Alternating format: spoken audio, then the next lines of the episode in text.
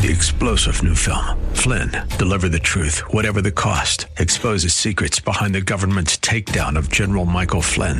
Flynn knew what the intel world had been up to. He ordered the first audit of the use of contractors. This set off alarm bells. He told the truth. He was the most dangerous person for Donald Trump to hire. They had to get rid of Flynn. Flynn, deliver the truth, whatever the cost. Available now. Watch it today. Go to salemnow.com. Salemnow.com. This is the Word to Stand On for Life with Pastor Ron Arbaugh. Your word is sharper than any two-edged sword.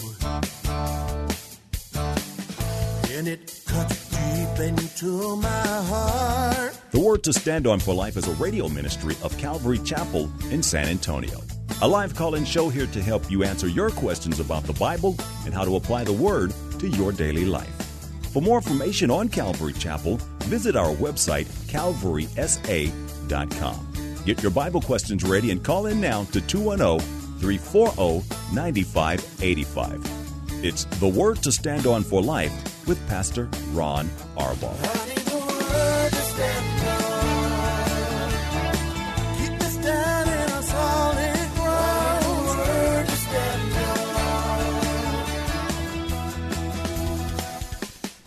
Welcome to the Wednesday edition of the Word to Stand On for Life. My name is Pastor Ken Cruzado, and I'm filling in this week for my pastor, for your pastor, the one who normally hosts this radio show. But we will continue on as usual while Pastor Ron and Paula are enjoying their vacation. So, all this week, I'll be filling in except for, and this is more of a scheduling note, and I'll say at the beginning and remind you at the end, uh, tomorrow will be a rebroadcast. Now, that's normally our date day edition, and my wife May usually joins me, and she loves to be on the air with me, but we can't do it tomorrow, and so we have a scheduling conflict. Actually, you can pray for my wife. She's flying out with my daughter uh, early tomorrow morning, and she's dropping off our daughter in a faraway place. They're in Providence, Rhode Island for a summer program, so she'll be taking care of her there, uh, dropping her off and coming back. But she'll miss the date day edition tomorrow, so uh, we will air a previous date day edition with Pastor Ron and Paula. So today is Wednesday. That means here at Calvary Chapel, it is our Old Testament Bible study night. And so Pastor Chris will be filling in for Pastor Ron, and he'll be teaching Psalm 29 tonight. So come and join us as usual. If you're normally here on Wednesday night, then everything continues as usual. 7 o'clock here in the sanctuary.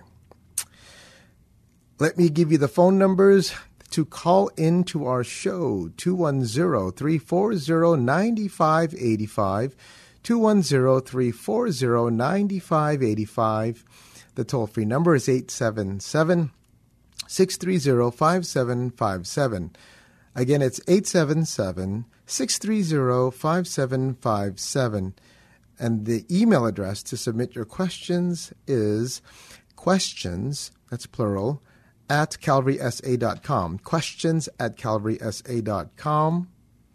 You can use our church app if you want to submit questions that way. And you can use the KSLR mobile app to dial in directly to the radio studio and ask your question on the air. Okay, I, I do want to say something really quick. I was really blessed today um, somebody that listened to the Monday episode of this show uh, mentioned to me that that they they felt led by the Lord after hearing what I had done, me and my wife had done during our vacation, and as a refresher, the Lord had put it on our hearts to to bring the family together, family that we haven't seen in a long time and gather them together specifically to to have a time of worship and a, a, short time in God's Word to give them the clear gospel message. And our family is not saved. A couple of them are, but it's a large extended family. All my cousins and we all grew up hardcore Catholic, And many of them are still to this day. And so that was something that we, we don't normally do. We don't have those kind of conversations, but it was time to do it. And we did it, and God honored it, and it was a blessing. And so somebody came up to me and said that really inspired them. They felt led by the Lord to do the exact same thing. And it really blessed my heart because God's going to honor that. Whether or not they respond there and then, uh, that's between them and the Lord. But God will honor that. So God bless you. Thank you to that person for sharing that with me. Okay, so this is a show where we take your Bible questions, questions about doctrine, questions about the Word of God, and how to apply it in your life so that we can help you fall deeper in love with Jesus. Let's go on to the questions. This first one is from our email inbox, and it's from Anonymous. Uh, a father came to Christ later in life, and sons were 17, 10, and 6. Now, Five years later, the father is living for Christ, and the oldest two sons don't respect their dad from all of the heartaches and the bad examples the father caused by not coming home some nights, also doing drugs and drinking alcohol, etc. What should the father do to try and gain their trust back from the children that don't feel loved by him? Also, when the father tries to discipline them, it causes more chaos because the kids have anger towards him and don't feel that he's lovingly disciplining them because he yells at them and talks down to them. I am the mother, and I am guilty for always arguing with my husband in front of the kids, but I've always been there for them and raised them in church and did not do or show them bad examples. Please help. We need advice. Thank you, Pastor Ron and Paula. And so the first thing I want to say is this I will forward this to Pastor Ron so he will answer this on the air, but I also want to take uh, advantage of this opportunity to to provide an answer and then I'm sure Pastor Ron will, will add his, because this is important. There are, there are a few things here, Anonymous, in this email that really break my heart. But what breaks my heart the most is the fact that at the end of your question, uh, there, you use words like he yells and you are always arguing. And that's not the way Christians act. If I were the kids in your home and with your mouth, the father or, or, or, the, the mother talk about Jesus, but there's yelling and arguing in the house, then I'm not going to listen to anything you say. Now, please hear my heart here because this is very important, critically important. I understand that we all have a past, especially when it comes to parenting.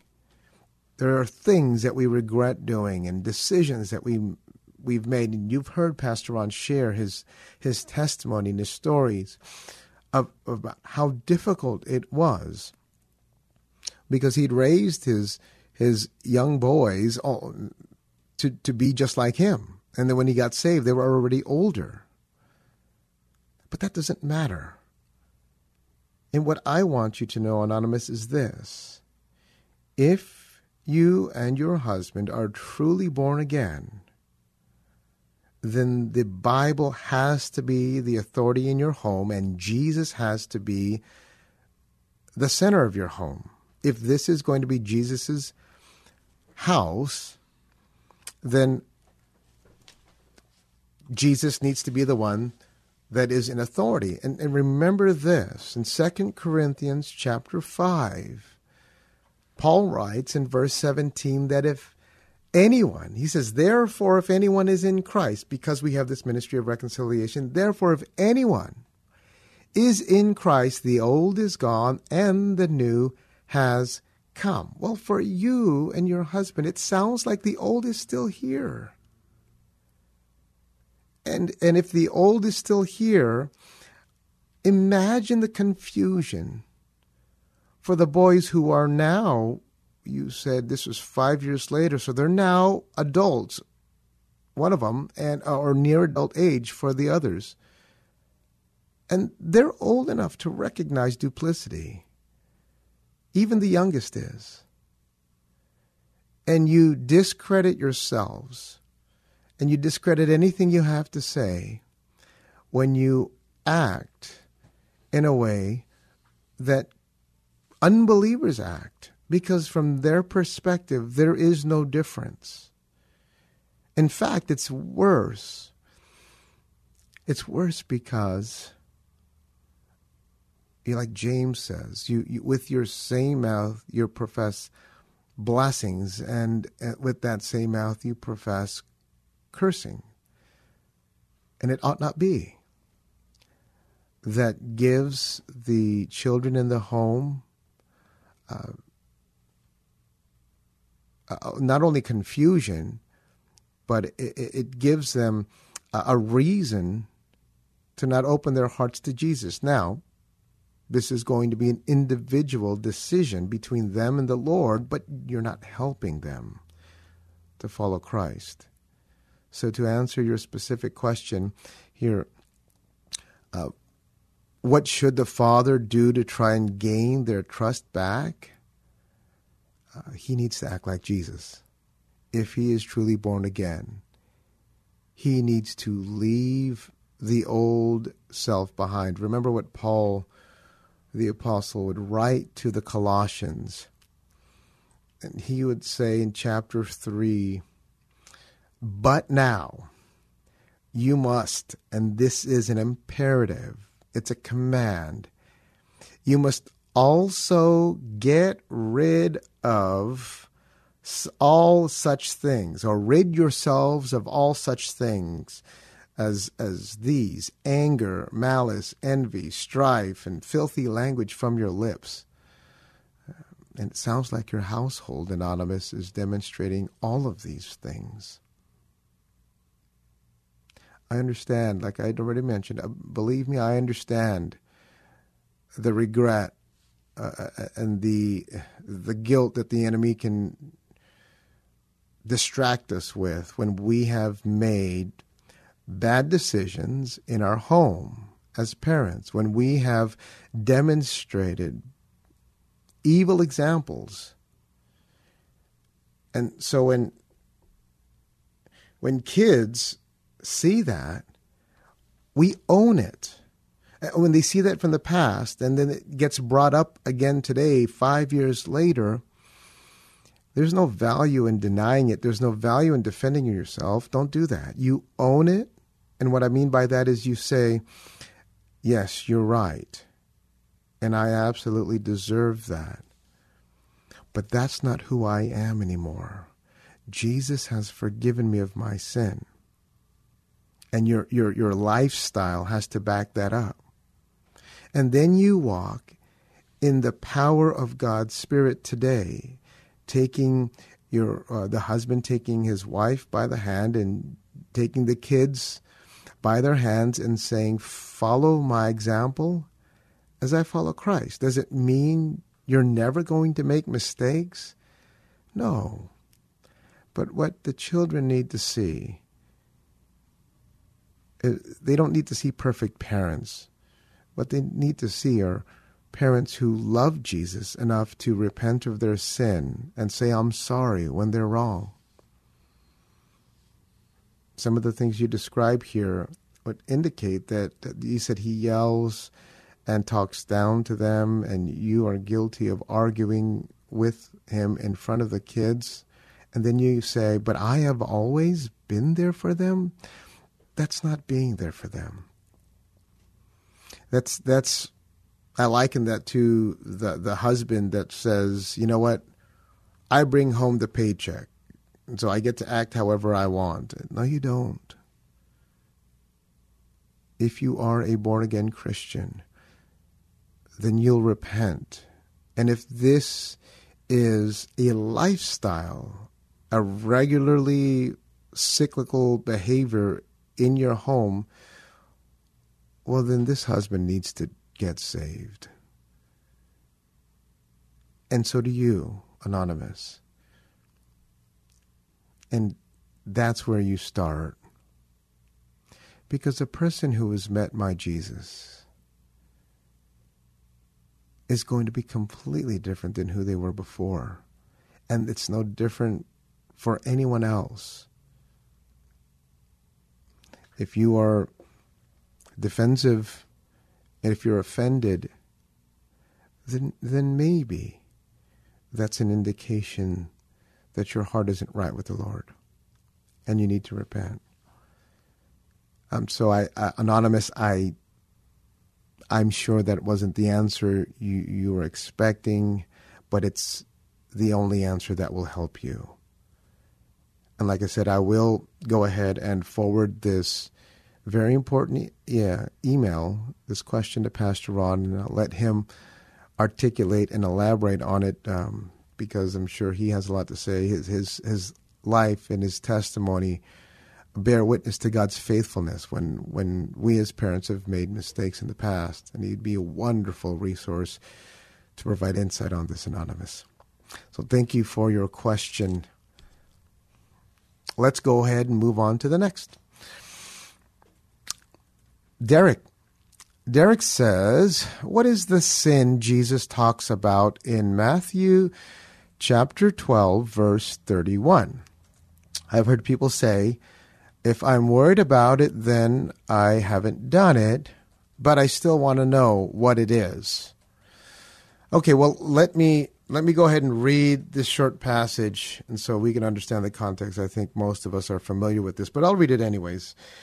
Uh, Matthew 12:31 And so Jesus says I tell you every sin and blasphemy will not will be forgiven men but the blasphemy against the spirit will not be forgiven Anyone who speaks a word against the Son of Man will be forgiven, but anyone who speaks against the Holy Spirit will not be forgiven, either in this age or in the age to come. So, this is what's often referenced by people as the the blasphemy of the Holy Spirit. And and like you, Derek, a lot of people ask, well, well, what is it specifically? I want to know so that I can make sure I don't do it. Well, Derek, it's it's that's not what Jesus is talking about. There is no specific sin or action here that is you know, that somebody would be guilty of but it's the state of your heart. Let me explain and, and remember the context of this passage here. Just a few verses earlier, 10 verses earlier, in verse 21, Jesus cast out the demon from a demon possessed man, and the Jews were there to witness it. And so, as the Jews would witness it, instead of softening their hearts and recognizing that Jesus is the Messiah, they actually hardened their hearts. And it's it's demonstrated by the what they say. Because what they say next is this. The Jews would write it off, excuse the miracle that they just witnessed by saying that Jesus performed this miracle by the power of the devil. That would be Beelzebub.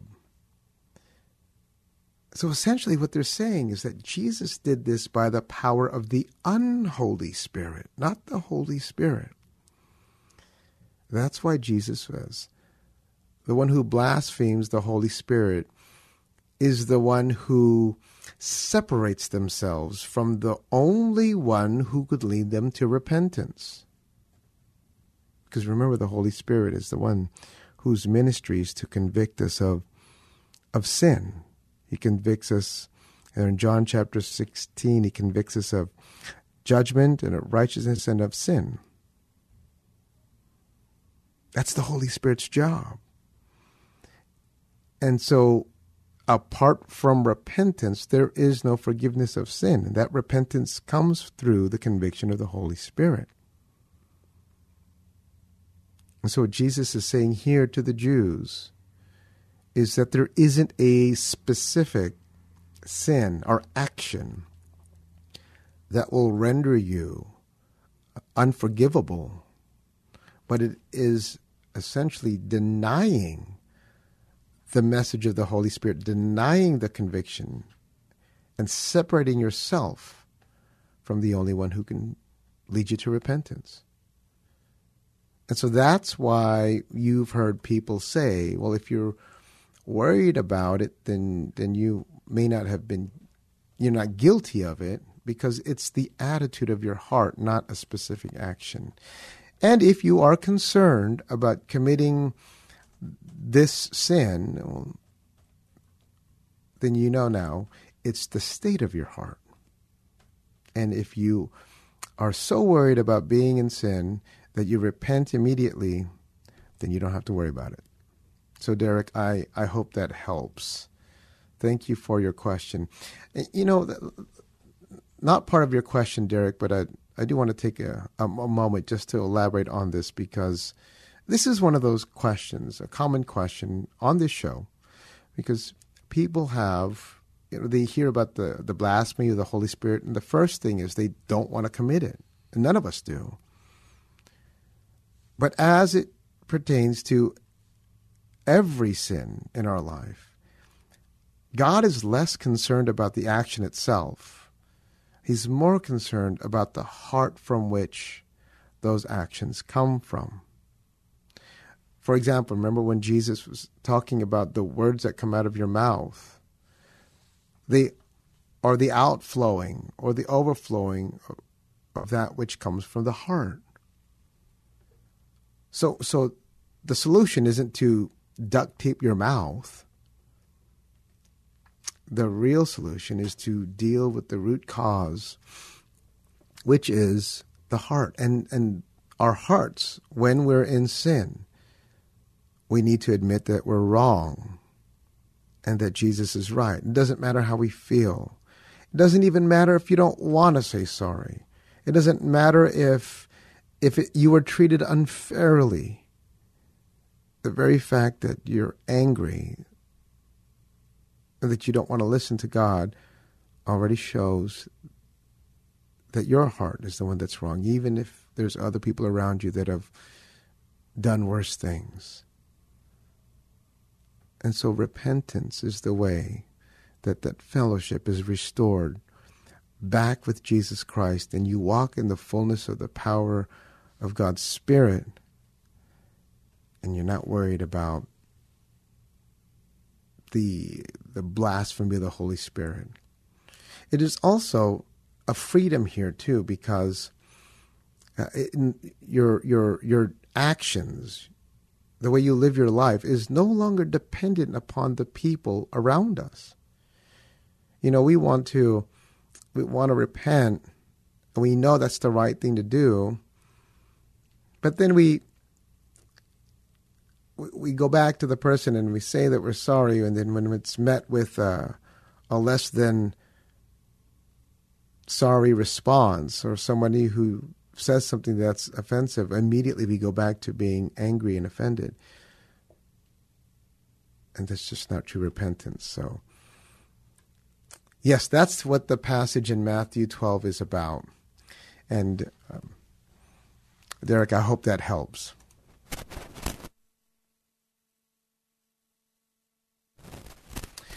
Okay, I've I've got a couple of minutes here. Uh, oh, here, oh, here's one that just came in. This is an easy one I can answer real quickly. I, I just heard that Pastor Chris is teaching. Who is Pastor Chris? Has he taught at your church before? Thank you, Anonymous, for asking that question, and forgive me for not explaining. Uh, pastor Chris is a pastor at our church, and he is here. He was born here, raised here, trained here, and he is uh, the pastor of, of the youth. And what, both he and Pastor Matthew grew up here. But yes, he has taught here before. Pastor Chris Sanchez is the one who is teaching tonight, and he is one of our pastors that are on staff. He's got a great gift of teaching. He's got a great heart for the Lord, and he loves the Bible. You can tell when he teaches. So, Anonymous, thank you for asking, and and I um, I hope that that makes sense. And please forgive me for not clarifying there at the beginning of the um, of the show.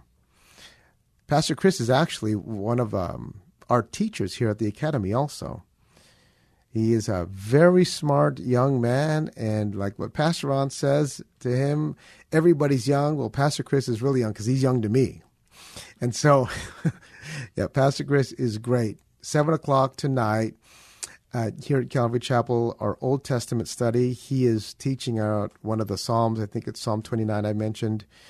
And he's a great, great teacher, but he's got an even bigger heart. You'll be blessed. So thank you, Anonymous, for, for mentioning that. And well, I don't have enough time here to to take another question. We're wrapping up the first half of the show. Um, another thing about Pastor Chris is he he also graduated from Calvary Chapel Bible College. And so, trained here, uh, trained over at the, the Bible College, and came back to serve in his community at his home church where he grew up. So you can hear the music. That means we are done with the first half of the Wednesday edition of the Word to Stand on for Life. I'll be back in two minutes.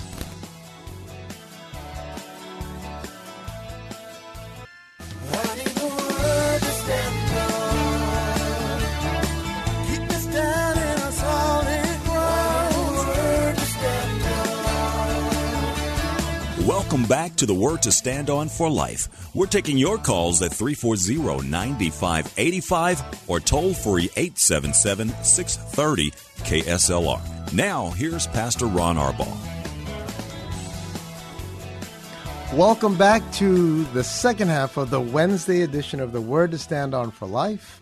If you're just tuning in, my name is Pastor Ken. I am filling in for Pastor Ron this whole week and uh, he's on vacation. Both he and Paula are enjoying a much deserved and much needed time away with the Lord at their favorite place there at the California beach.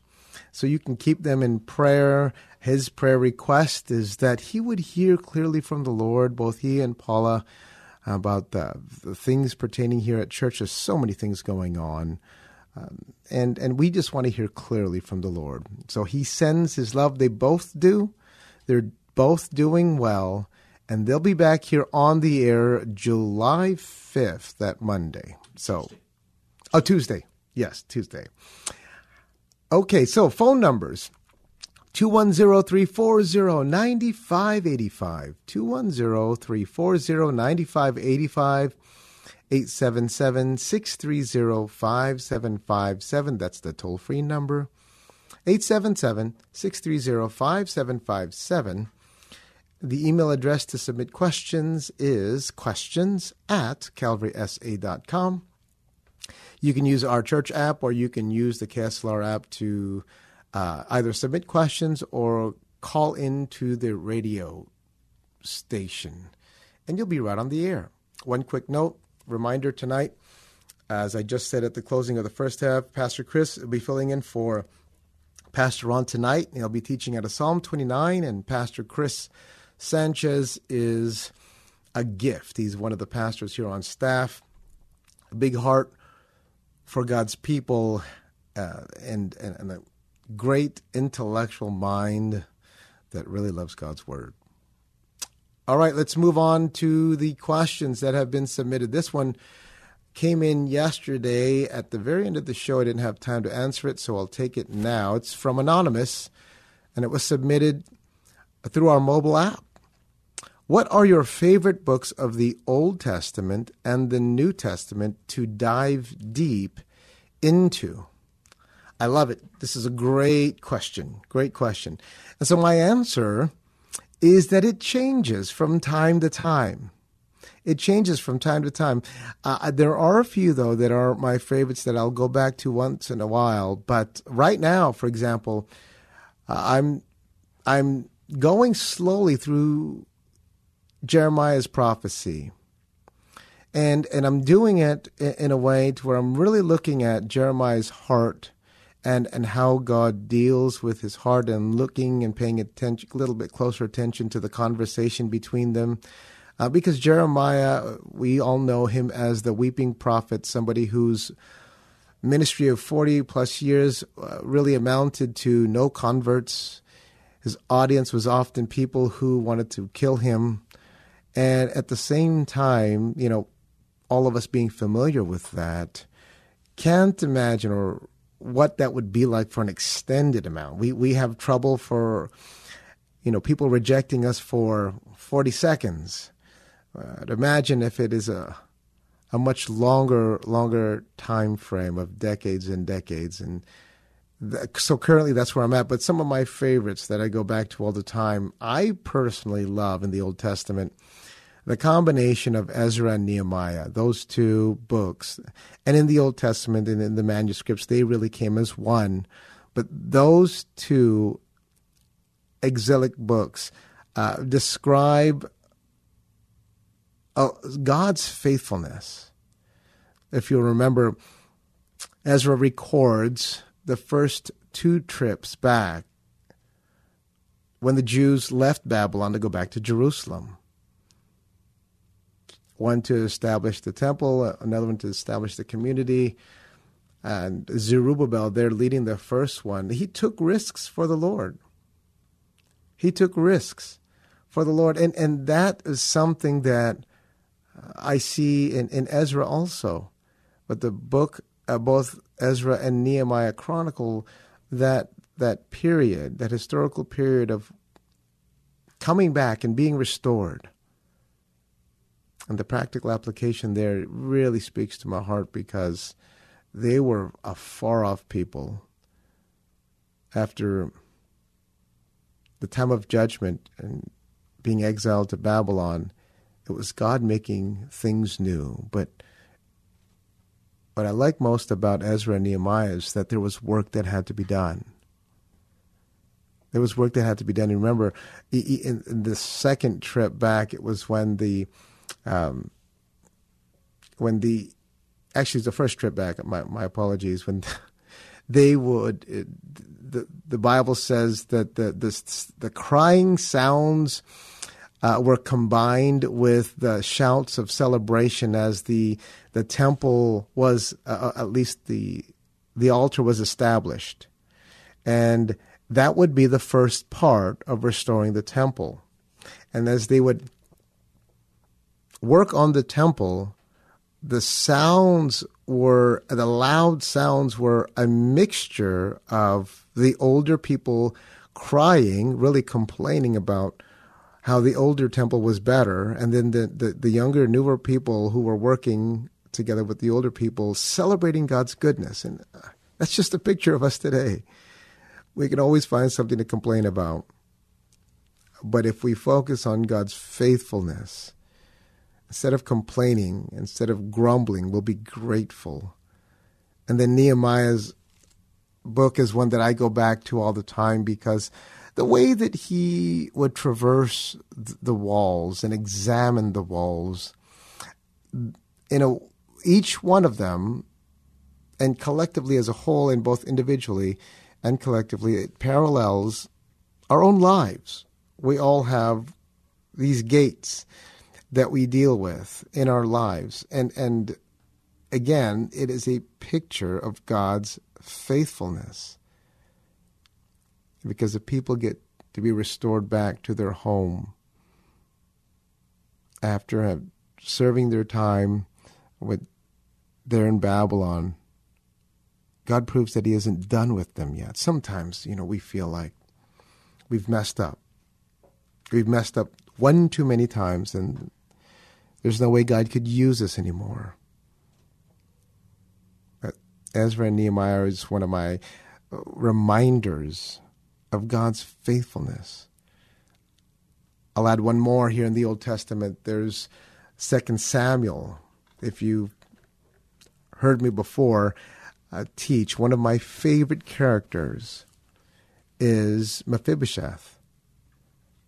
Remember Jonathan's son who was crippled.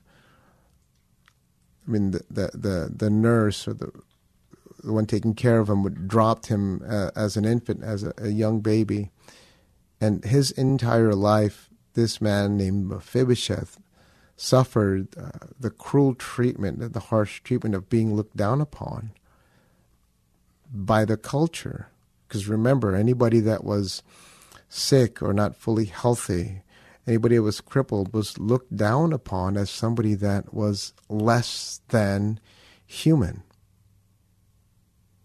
But God used King David to restore Mephibosheth. And remember, King David searched out for any of Jonathan's um, uh, family that was still alive, found out about Mephibosheth, and, and restored him figuratively by giving him a permanent place at the king's table.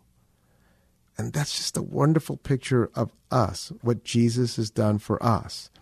He's taken us, the lowly, the, the lonely, and, and the abandoned, the ones that society has neglected. Now, I know some of you may not think of yourselves that way, but when we look at Mephibosheth, we realize that's exactly who we were. He was somebody that would have been satisfied with just being restored as a normal citizen and no longer looked down upon. And the reason why this resonates with me so personally is because I my, my own testimony, and I won't go over it, but I can identify with that sentiment. I was somebody that was, you know, I remember looking or hearing about uh, people from my 10 and 15 year high school reunion trying to get together and celebrate uh, their accomplishments as doctors and lawyers and CEOs is I went to a magnet school in California. That's what we called uh, schools or school programs for people who were a little bit accelerated, harder classes. So a lot of my classmates did really well. Well, not me. I wasn't included in that. I was doing things that every parent hopes and prays that their child doesn't. And so I was like Mephibosheth. When I got saved, though, I can picture myself being seated at King David's table. And that generates a gratitude because of God's grace, a motivating gratitude in my heart from God's grace. And the New Testament, uh, it changes. Uh, the book of Acts is one that I really love. I love to go and read. In fact, for a while, I think it was a month or two months, um, I would go through, me and May would go through Philippians almost every single day. And particularly in chapter two, because we, we look at the humility of Jesus Christ, and we, every time we're picking up something new as we go through. It's a short book, four chapters, and we can go through it every single day. Another one is the book of Acts, I'd already mentioned, but the book of Acts, I like to dive deep into it because of the the book of Acts chronicles or documents the acts of the Holy Spirit. And we get to see what happens in the lives of regular people like you and me when they are led by the Holy Spirit. Paul and Barnabas and Silas, and Stephen and Peter and, and Lydia, even uh, Timothy, all these people, there's so many of them that normal people that all took risks for Jesus Christ because they were obedient to the Holy Spirit. And so the acts of the Holy Spirit in people's lives is a, a, record of what God wants to do in our lives as regular people. You never want to limit what the Lord wants to do. Now, obviously, there are some things that were unique to the book of Acts. Uh, it's it's written in historical narratives, so there were some certain events that were unique that are not going to happen again, like the birth of the church in Acts chapter two. But we get to watch how God works in the hearts of men and women who are willing to risk everything to follow the Lord, and and what God accomplishes through them is just a beautiful thing. And so, Anonymous, thank you for asking that question. I probably took a little bit longer to. I can get lost in, in these personal questions and talking about what what I find as favorites of mine. But thank you for um, obliging me and giving me a few moments to share my heart. Okay, the next question is from Jason. Jason says, If Jesus was the Son of God, why did he call himself the Son of Man in Matthew chapter 20, verse 18? Good question. Good question. So you're right, Jason. In Matthew chapter 20, Jesus was speaking to the Pharisees. And the Pharisees knew that the Son of Man was a title ascribed to the Messiah. They knew that based out of Daniel chapter 7, because in Daniel chapter 7, there is a, a, specific reference of the Messiah being called the Son of Man, and later on the Ancient of Days. But, but here's the interesting part. And the Jews would know that the Son of Man was a title ascribed to the Messiah, but Jesus again uses it for himself in chapter 24.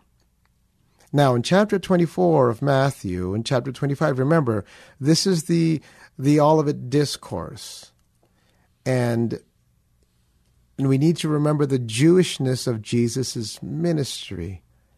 But Jesus again uses this title for himself, the Son of Man, because he came for the Jews first, that they would believe he was the Messiah that they've been waiting for. Now, a couple of things about this. And so, the title of the Son of Man that we learn from Daniel is ascribed to the Messiah, and the title of the Son of God are not contradictory. They don't contradict one another. At first glance, we think, you know, the Son of Man is somebody that is man, and the Son of God is somebody that is God, and that's not wrong. But I say it's no contradiction because the two titles describe Jesus, and this is what makes Jesus unique from everyone else. Jesus was 100% man and he was 100% God. Theologically, we call this the hypostatic union. Now, that name itself is not exactly important, but that's the theological term, that's the theological doctrine that describes the 100% humanity of Jesus and the 100% deity of Jesus. The incarnation, think about this. The incarnation of Christ did not subtract from his deity, it was the addition of his humanity. The incarnation of Christ did not subtract from his deity. So when Jesus was born and would take on human flesh, he didn't take away a percentage of his deity to allow for his humanity he still remained 100% God.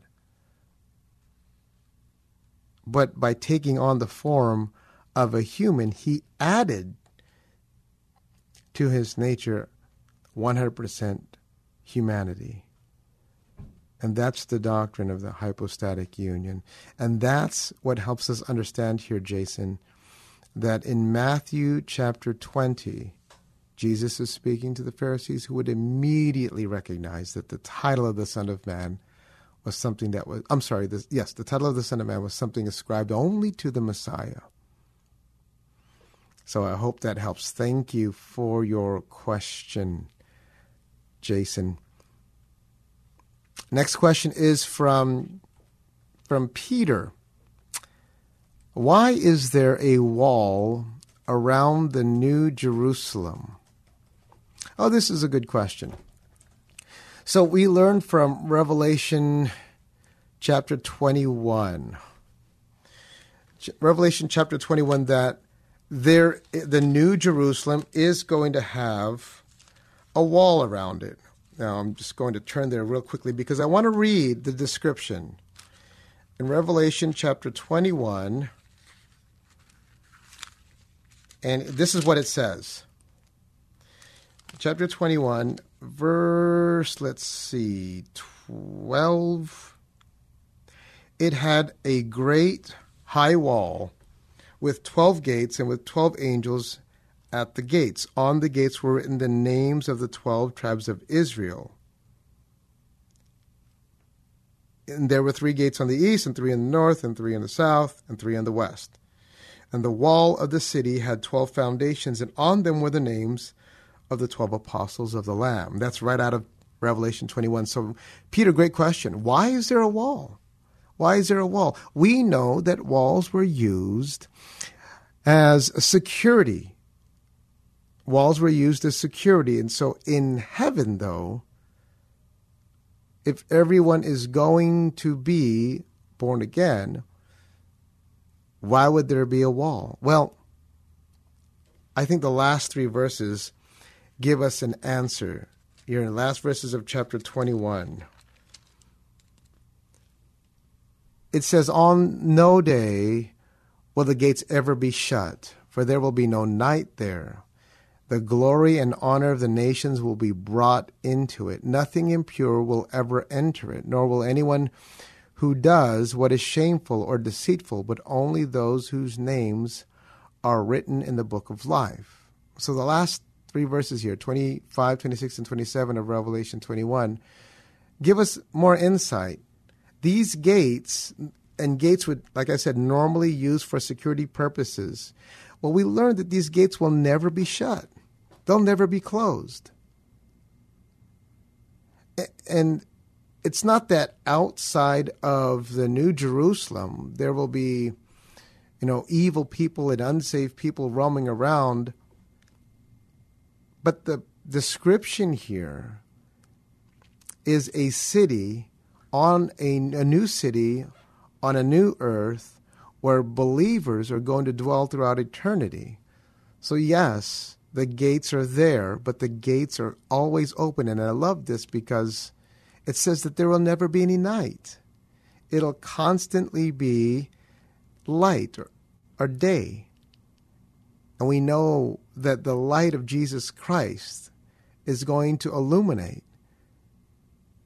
the New Jerusalem. And so the picture here, even if we don't have a definitive answer about why the wall is there, I think there's two parts.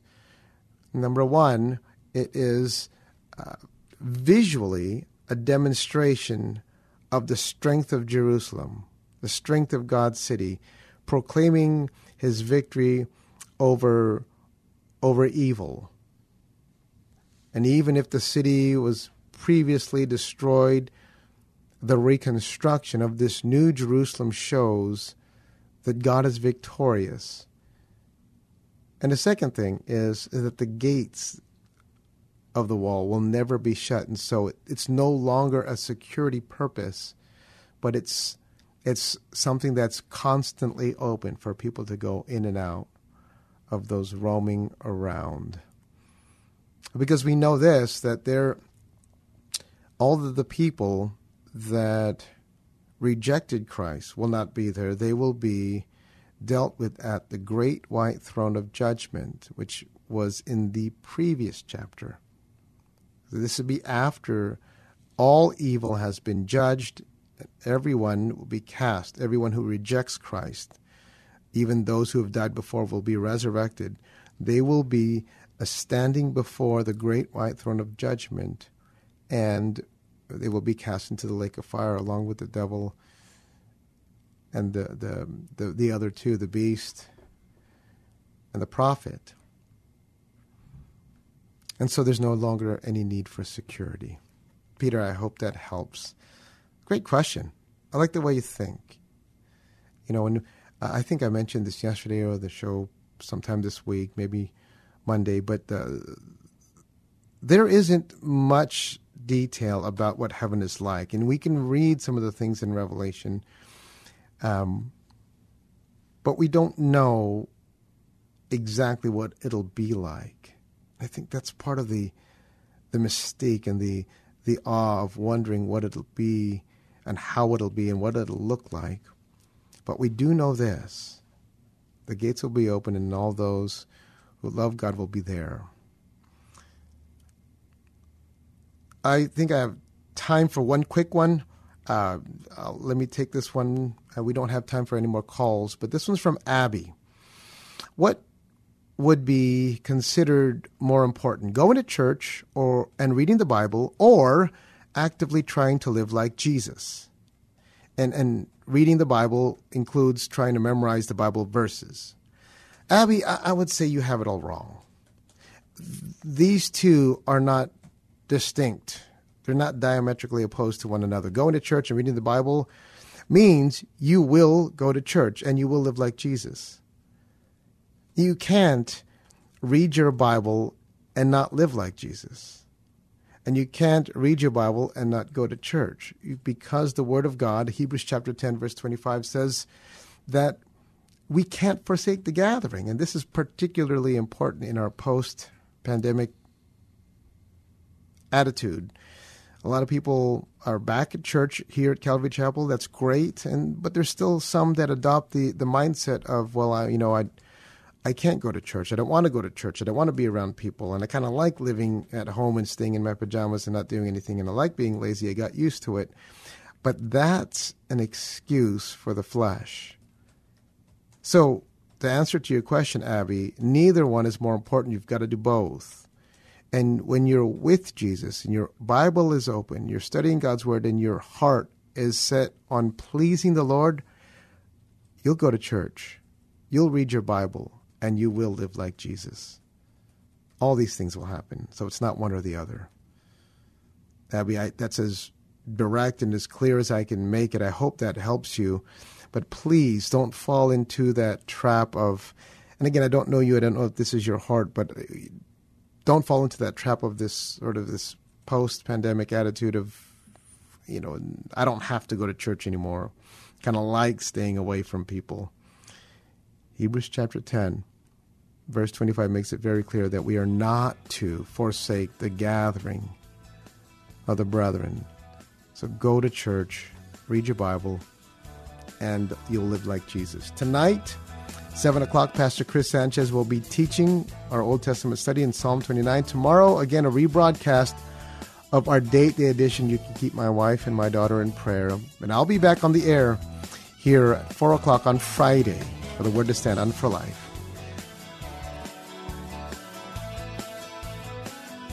Thanks for spending this time with Calvary Chapel's The Word to Stand On for Life with Pastor Ron Arbaugh.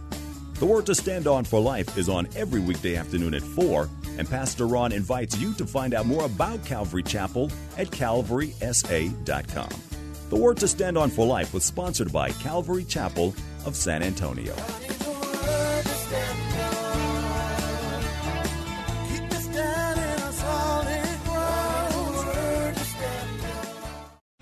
Three star general Michael J. Flynn, head of the Pentagon Intelligence Agency, knew all the government's dirty secrets. He was one of the most respected generals in the military. Flynn knew what the intel world had been up to. He understood its funding. He ordered the first audit of the use of contractors. This set off alarm bells. The explosive new documentary, Flynn, Deliver the Truth, Whatever the Cost, and covers the facts behind this scandal. Flynn told the truth. He was the most dangerous person for Donald Trump to hire. I find out the worst enemy that I'm going to face in my life is right here in America. They took my assessment and they wanted me to change it. And I was like, I'm not changing it. They had to get rid of Flynn. With in depth interviews, archival footage, and never before seen personal records of the man behind the headlines. I just felt like I was drowning. Flynn, deliver the truth, whatever the cost. Available now. Watch it today. Go to salemnow.com. Salemnow.com.